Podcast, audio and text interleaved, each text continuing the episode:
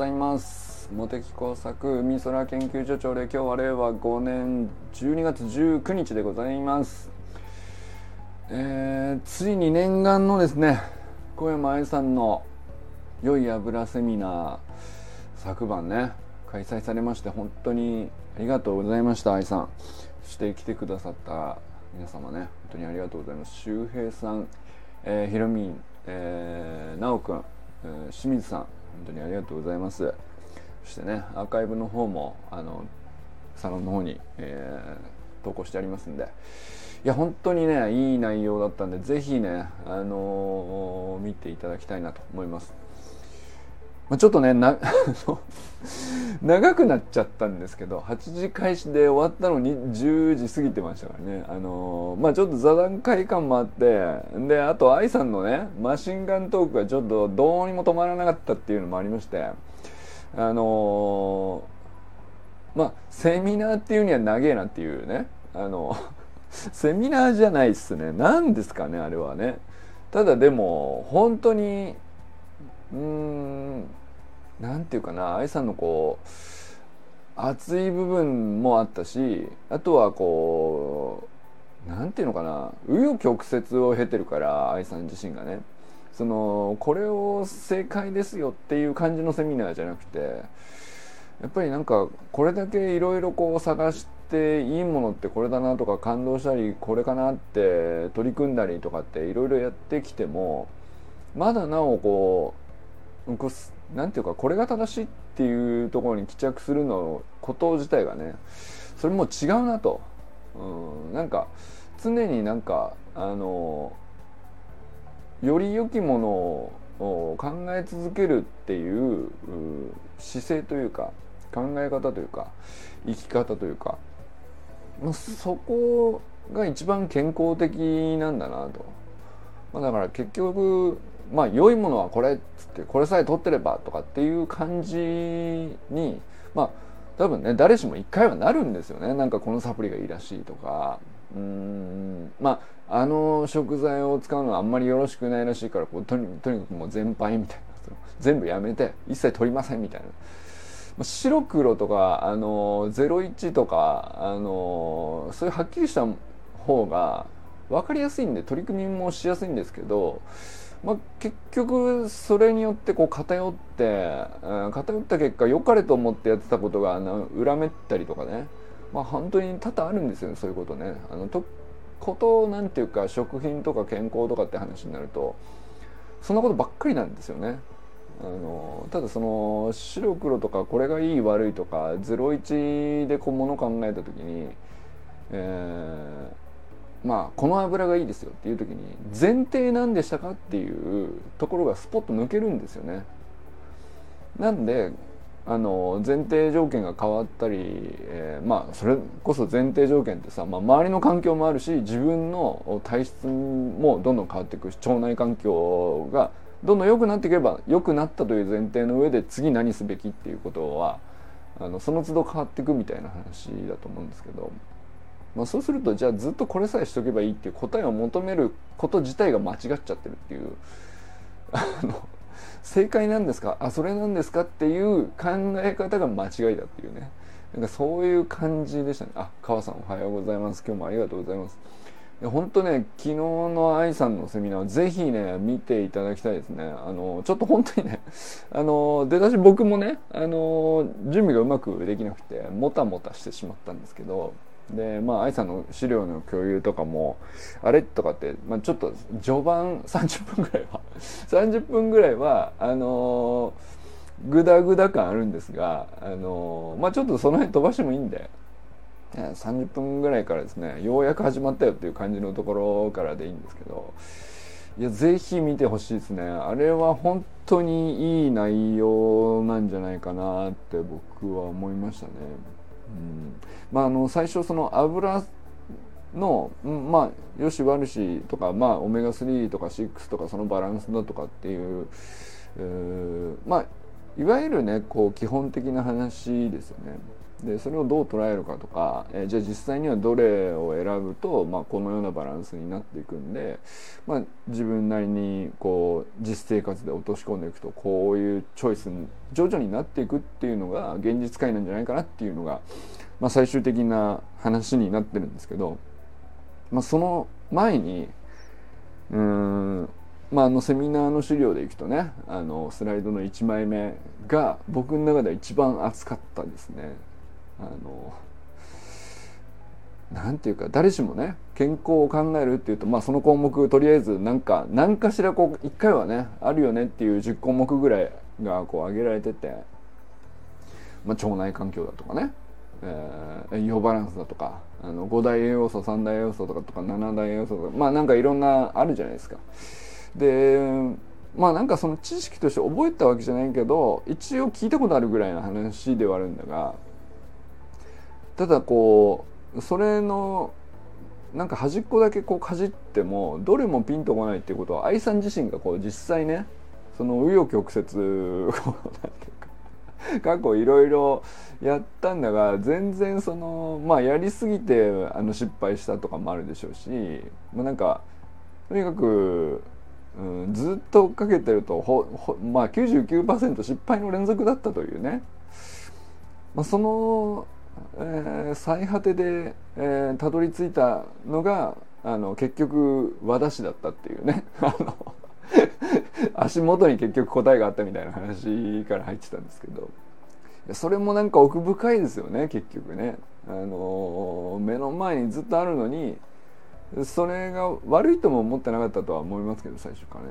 ただもっと外にいいものがあるんじゃないかと。あっちこっちと全部探し求めてだからでまあなんかそのあのマニアックにはまればはまるほどさ栄養学の研究とかってもう欧米中心なんですよね。なんで、えー、論文だとか、あの本の出典だとかたどればたどるほど基本的に、あのアメリカの論文とかえー、まあ、ヨーロッパではとか、まあ、そういう感じに基本なるんですけどであそれがいいのか。じゃあこれ日本ではこれが遅れててまだやってないんだな。これを取り入れようみたいなことやるじゃないですか。あれ？ってなると。この最先端を取り入れたはずなのになぜだというね、まあ、その壁があるんですよね。でまあそのなんていうの。まあその話はもう油の話じゃなくてもう根本の問題なんですけどあれなぜだと。この最先端を取り入れていいはずなのになぜだというところにぶつかってですね、えー、その西洋科学は確かに発展してるしすごく客観的で精密な部分って確かにあるんですよ日本に比べると、まあ、特に栄養学なんかだとあのその差は結構あるみたいなんですよねやっぱりね。実際その僕も論文とかこういろいろたどると本数がもう歴然と違うっていうかまあ確かにそうなんだろうなと。あのと言いつつんじゃあなんでそのじゃあ最先端取り入れればなそれでいいって話じゃないのかっていうとそもそもその栄養学が適用されるのはその土地の食文化遺伝、えー、その歴史の延長上にこう今そのその人たちがいるからそこに最適化した学問としてはそれがいいっていう答えを出してるんですよね。そうすると日本に合うのかっていうと必ずしもそうじゃないものが多々あるよっていうね話になってなんだと、えー、なって腸内環境の話に行き着きでまあそりゃそうだろうとあのもともと普段から食べてるものが腸内細菌を作るから、まあ、腸内細菌のこうバランスとしてこうこういうものがいてああいうものがいてとかっていう多様性だとかあのどういう細菌があの良き影響を体にもたらしてるみたいなバランスをもたらしてるみたいなあとは気候条件にこうやって適応するように、えー、身体を整えてるみたいなこともあの、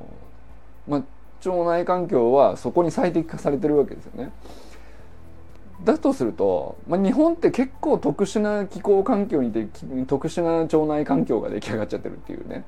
まあ、そんなもんだからあの特殊な腸内環境を前提日本人の特殊な腸内環境を前提にした上での、えー、より良い、栄養学って何なのっていうところには、まあ、欧米のものを最先端だからっつって取り入れても全然合わねえですっていう話は多々あるっていうね。あ友人さんおはようございます。あの話はねめちゃくちゃ俺はあの一番味がしましたね。まあ冒頭ではあったんだけど冒頭ではあったけど一番腑に落ちたというかそうですよねって俺も思なんか薄々思ってたんですけどズバッと言われてもうなんか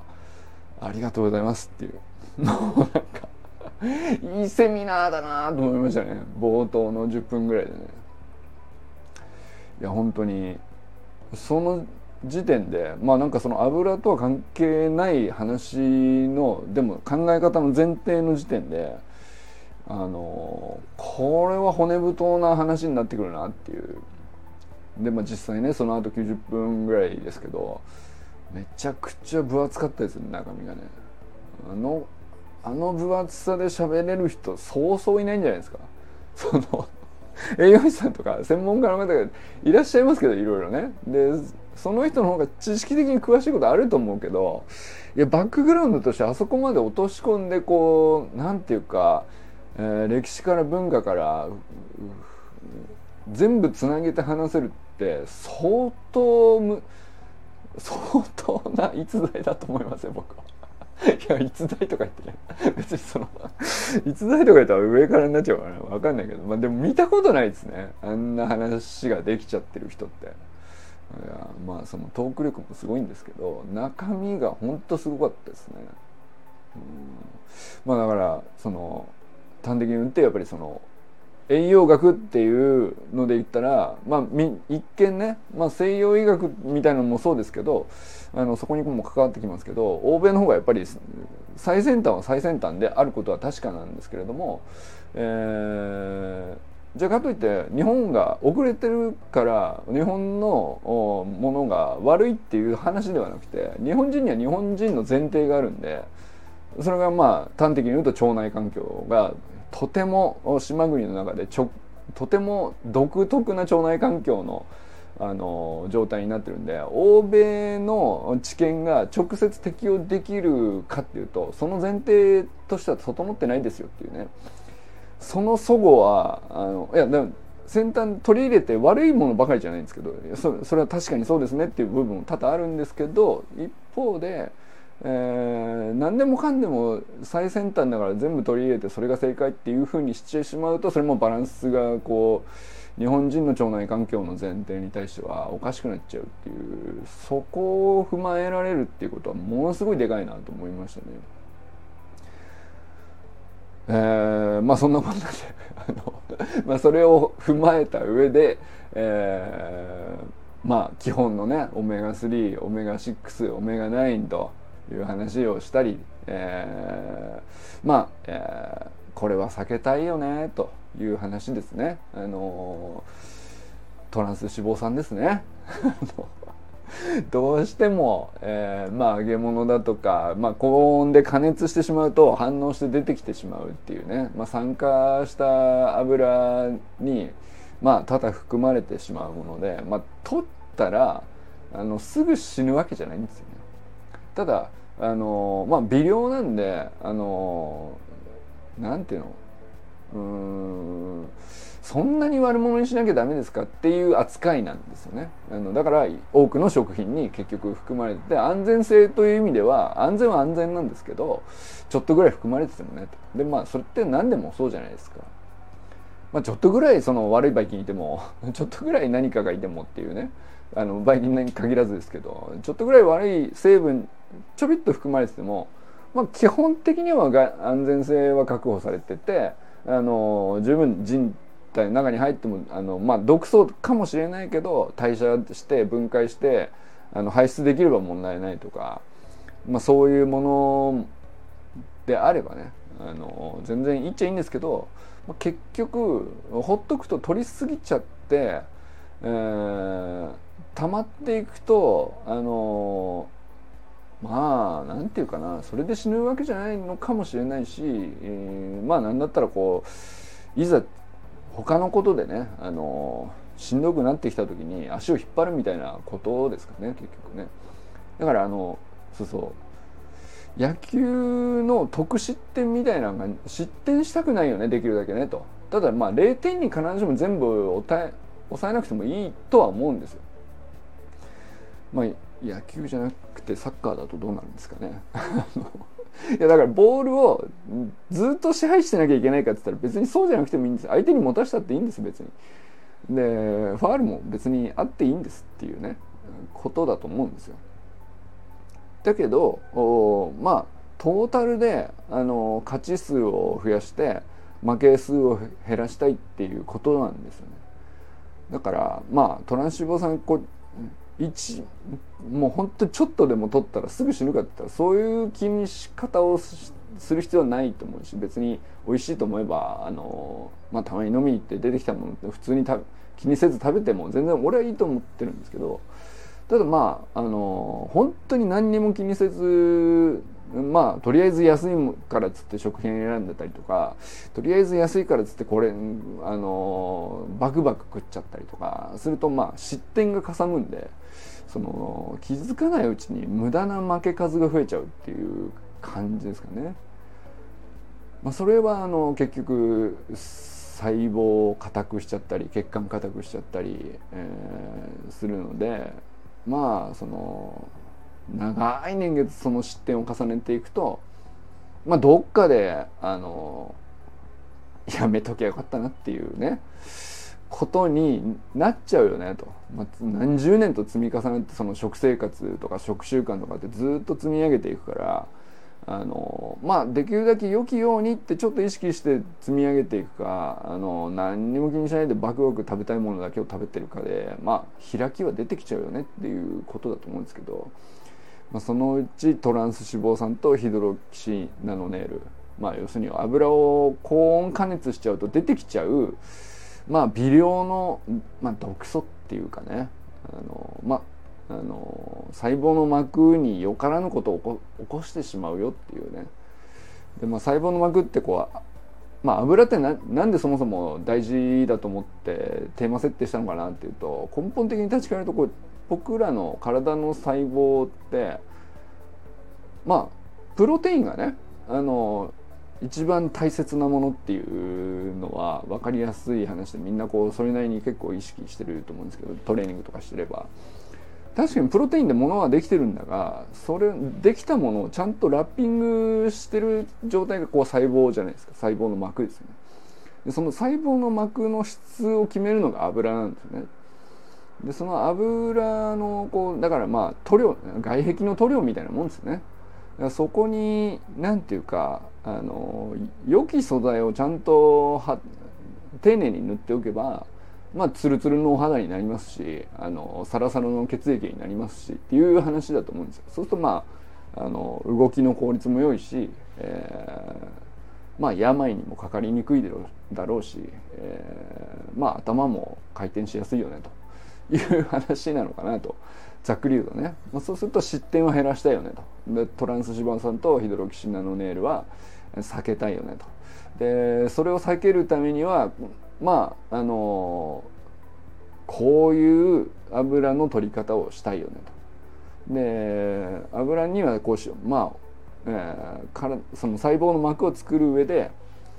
えーまあ、最低限人間の体の中で作れない、えー、必須脂肪酸っていう意味ではオメガ3と6があって、えーまあ、魚油か、え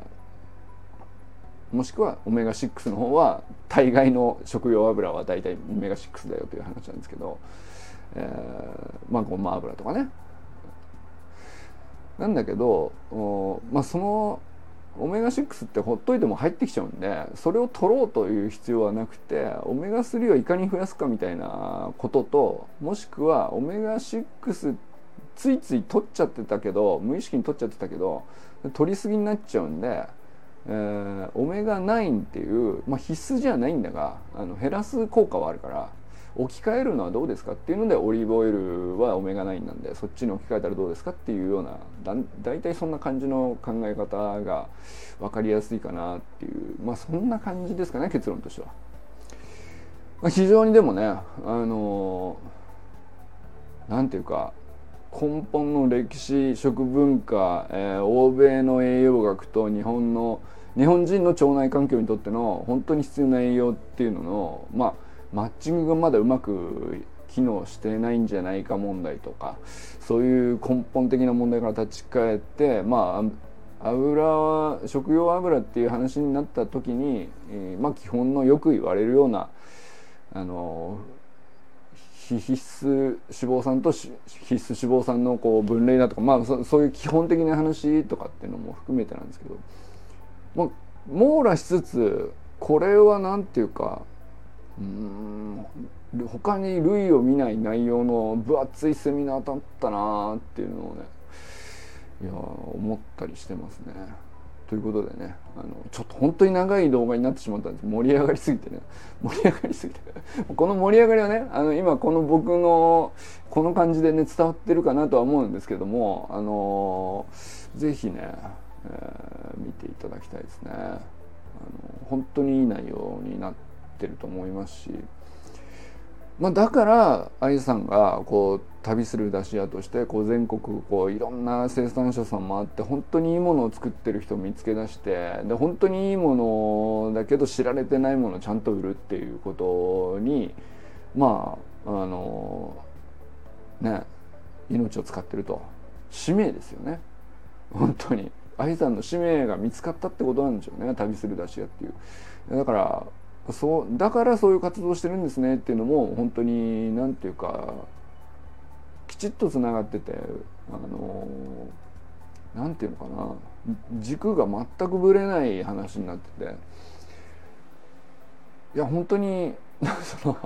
まあ愛さん自身の魅力もありますけどあの本当に中身としてこれは聞くに値する充実した内容だしまああの科学的にもね相当こうなんていうか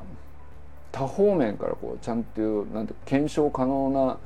あのものが多かったのですごくいい話だなと思いましたね。はいということで是非ねあのいや重量級コンテンツ生み出せましたねあの我がサロン始まっていろいろありましたけどいろいろ今までもねあのメンタル系からコンサル系からいろいろありましたけどどれもね僕は毎回本当にあの充実した時間をこう参加する方としてはねあの感じてきてきましたけど今回のは素晴らしい内容だと思いますね。うん、人生を変えるセミナーと言ってもいい 言い過ぎですか？いやでもこれは変わると思うよ本当に本当にね人生を変えるセミナーだなって思いましたね昨日の夜はね。はいということでありがとうございました。そしてあの、まあ、昨日ちょっと言いそびれたんですけども周平さんのスタイフねあの 週末乗り越えた話ねあの全然 ちょっと聞きちゃんと聞けてない状態で昨日の朝礼になっちゃったんであれですけどねあのまあお疲れ様でしたと。いやちょっとねセミナーの前の段階でこれあの話だったんで改めて聞いた時にちょっと笑っちゃいましたけど。あのあのまあそうそう少年野球のねあのまあ最後の練習納めみたいな感じになってではあの本当楽しく過ごしてで1年間よく頑張ったねっていう状態になって、えー、まあ親御さんも含めてみんなでこう最後打ち上げみたいな感じになって、えー、何時間飲んだんですかっていう話で。でも翌日は新次君の中学校のあの大会があるからまあそれはね見事優勝したんで本当におめでとうございます。だけどまあその大会があるからさそれで二日酔いになるわけにいかないんだがあの目の前でお父さんお母さんたちがこう話聞いてくれてるんだからあの飲まないっていうのもちょっと違うしねっつってこう何時間も飲み続けてしまったっていうねあの葛藤の話とかね。いやでもなんかなんだかんだ言ってちゃんとねあの二日酔いにならずにちゃんと行けたっていうのはねあの4月からの筋トレの賜物じゃないですかこれはね。これもね。筋トレは裏切ってなかったんですよやっぱりね。いやこれでもあの本当そのさっきも言いましたけど失点を少なくするっていう生き方をこう1年間やってきたわけじゃないですか。で、えーまあ、筋トレっていう得点を積み重ねてっていうことをやってるからやっぱり貯金がでかかったんだと思うんですよね。そのまあじゃあたまに、え、打ち上げだとかつって何時間もたっぷり飲むっていう時間の時に、えーまあ、本当にダメージが蓄積された状態の体で、えー、何時間も飲むみたいなことやったら、まあ、翌日二日酔いってまああのそりゃそうでしょうねっていう話ですけどやっぱりもう今年の周平さんは全然中身が違うんであの失点を最小限にしてあのひたすら得点を毎朝、ね、の筋トレによって積み上げるというねあのまあ、えー、まあ言えば砂塚道ですか。キングの道をねあの1年間歩いてきて、まあ、得失点で言ったら相当な貯金があるからやっぱり1日ぐらいちょっとねあの長めに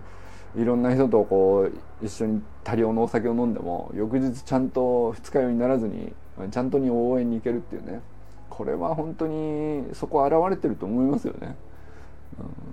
うん、だからこうなんか全部365日を100点で過ごす必要はやっぱりなくてでその失点を0点に抑えるっていう必要もなくてあの得点できる時に確実にと取り、えー、無駄な失点をそのボーンヘッドで無駄な失点をしなくてもいいじゃないっていうね、まあ、そういう感じですよね。それでいくとなんかあのまあここはその取られてもしょうがないもんはもう上げましょうと。ただ最小失点にしましょうみたいなあの話だと思うんですよ。昨日のね周平さんが週末乗り越えましたわね。それはだってあの貯金を放出しなかったら次行けない時があるんだから。それでいいんじゃないですかねっていうね。感じですかね。いやでも本当にいや新次君のチームもね本当に優勝本当おめでとうございます。何よりですね。そしてなんかあのいいっすよね。甥っ子も同じチームでなんかその親戚でさ同じチームであの野球やれるっていうのも本当に幸せでしょうしでそのまして優勝した上でそのね家族でのお祝いの席にこうしなんていうの親戚で集まってあの甥っ子と息子が今日頑張ったっていう話を囲んでさ、えー、よかったねって言えること以上のねあの得点ありますかっていう話ですよね、うん、さんからしたらですよ。いや本当すいやなんかいい話やなと思いましたね。はい。えー、ということで、はいえー、昨日はね本当にまずはね愛さんのセミナー本当にありがとうございました。ということでひろみんおはようございます。ひろみん昨日もねあのたくさん来てあ来てあのいろいろ感想とか質問とかして盛り上げてくださって本当にありがとうございます。いやあのねひろみんの作る料理がねあのまあ今までもねあのいろいろ気にして作られてたと思うんですけどまあ、直くんが今度実家に帰った時に一緒に考えながらこういうふうにしていきましょうかっていう話になるねっていうねさの最後の方で言ってたまとめがねあのー、ていうか親子の会話をサロンで聞くっていうのはねいやこれは最高のセミナーの締めだなと思いましたねあの最後の親子の会話はねはいありがとうございました。えー、川明さんおはようございます。今日もありがとうございます、えー、安倍ゆきかさんおはようございます。ゆきかさんもねなんかあのかけっこ教室の方なんでしょうかね。あの生徒の方からあったかいメッセージもらうって。まああれあの一言にねゆきかさんがこう1年やってきたものがこう全部詰まってるなっていうのが本当に現れてるしすごい伝わってくるしこうグ なんて言うんだろうな。別に俺がもらったメッセージカードじゃないんだけどグッときちゃうんだよねああいうの見るとね。本当に良かったですね。えー、小山舞さんおはようございます。本当に昨日ありがとうございました。えー、佐藤直君おはようございます。昨日ありがとうございます。ね、あのー、ぜひね、年末年始、秋田の実家で、ひろみんとね、あの、まあ、直君自身も自分でなんかやることもあるかもしれないですけど料理だのなんか買い物に出かける時に何か選ぶものが変わったりとかねまあいろいろあるかもしれませんけど、まあ、そこでそういう会話が増えるってこと自体がね多分ね大きいと思うんですよね。うん、いやなんか本当に最後の会話にはちょっとグッときましたね。あの、なおくんとひろみんが、あの、サロン内のセミナーでこう顔を合わせてこういう風にしようっていうことを語り合ってるっていうね、あの瞬間はグッとくるような。いや、本当に良かったです。えー、ゆうじんさんおはようございます、えー、中村修平さんおはようございます。本当に週末乗り越えたことがね伝わってきましたよ。おめでとうございます。えー、寺内ゆかさんおはようございます。清水信之さんおはようございます。あそういえばあのジーンズのね姿勢制御のデータすっげえ面白かったです。ありがとうございます。あれはちょっと欲しくなっちゃったな俺も。あの角度さえねお首がこう前に出る角度をちゃんと測ってくれるんですね。眼鏡をかけておくことによって。であの角度がこうちょっと緩和されれば多分俺の首もねだいぶ楽になるはずなんですよね。いやあのデータ化されるっていうのはやっぱりでかいなと思いましたね。はい、えー、山本健太さんおはようございます。森本あかねさん善くんかんくんおはようございます。あかねさんのね善くんの投稿えー、っとなんて言ったらいいの？えっと 善くんがねラグビーやっててラグビーのコーチにこういうふうにまあ、コメントしてくださったことっていうのを受け取ってストリートに上がってるんですいや本当そうだなと思いましたね。運動神経っていうよりはあのちゃんと操るっていう意図して操るっていうやつですね。まああのそれを区別して見てくださってるっていうコーチのねあの見方のレベルの高さっていうのがすごい、まあ、感動したっていう話だったと思うんですけど。いや本当そうなんですよね。あのいや善くん確かにあの能力高いんで運動神経いいって言われがちだと思うんですけどうんなんていうかな。あの頭で考えずに自然とできる動きで、えー、まあパフォーマンスがよ結果的に良くなってるっていうやつを、まあ、僕も運動神経だなと思ってるんですよね。でまあそれはこう自然にこうかつてやってきたものの動きの中にどういうものがあったかの積み重ねっていうか。でまあそれそこには本人の意図ってあんまりない場合が多くて。そういうものは運動神経って呼ばれがちだなと思うんですけどそうじゃなくて、えー、まあでも何て言うかある特定の競技であるとか新しい自分がやったことない競技に取り組んだ時にあのじゃあ必ずしもその、えー、特定の運動神経がさ正しく発揮されるかというとそうとも限らないんだけど、まあ、善くんの場合は本当にうんまあ土台の体力もあると思うけどその本人の意思でどのようにあるべきなのかっていう理解が深いゆえにじゃあこの動きを良くするにはどうしたらいいかっていうロジックで出来上がってる体の動きがすごい割合多いなと思うんですけどそういうことをおっしゃってるんだと思うんですよね。それはなんか発信はこのオンラインスクールでねいろいろやり取りしてた時からこうずっと、まあ、と類まれな言語化能力というか 小学生で見たことないなこのこういうのっていう感じでしたからね。でもそれをすごく言い表してるんだろうなっていう感じはしましたねコーチの話はね。はい、えー、砂塚森太郎さんおはようございます。ということで皆様今日はどなたと笑いますでしょうか。今日も良き一日をお過ごしください。友人さん川明さんありがとうございます。じゃあね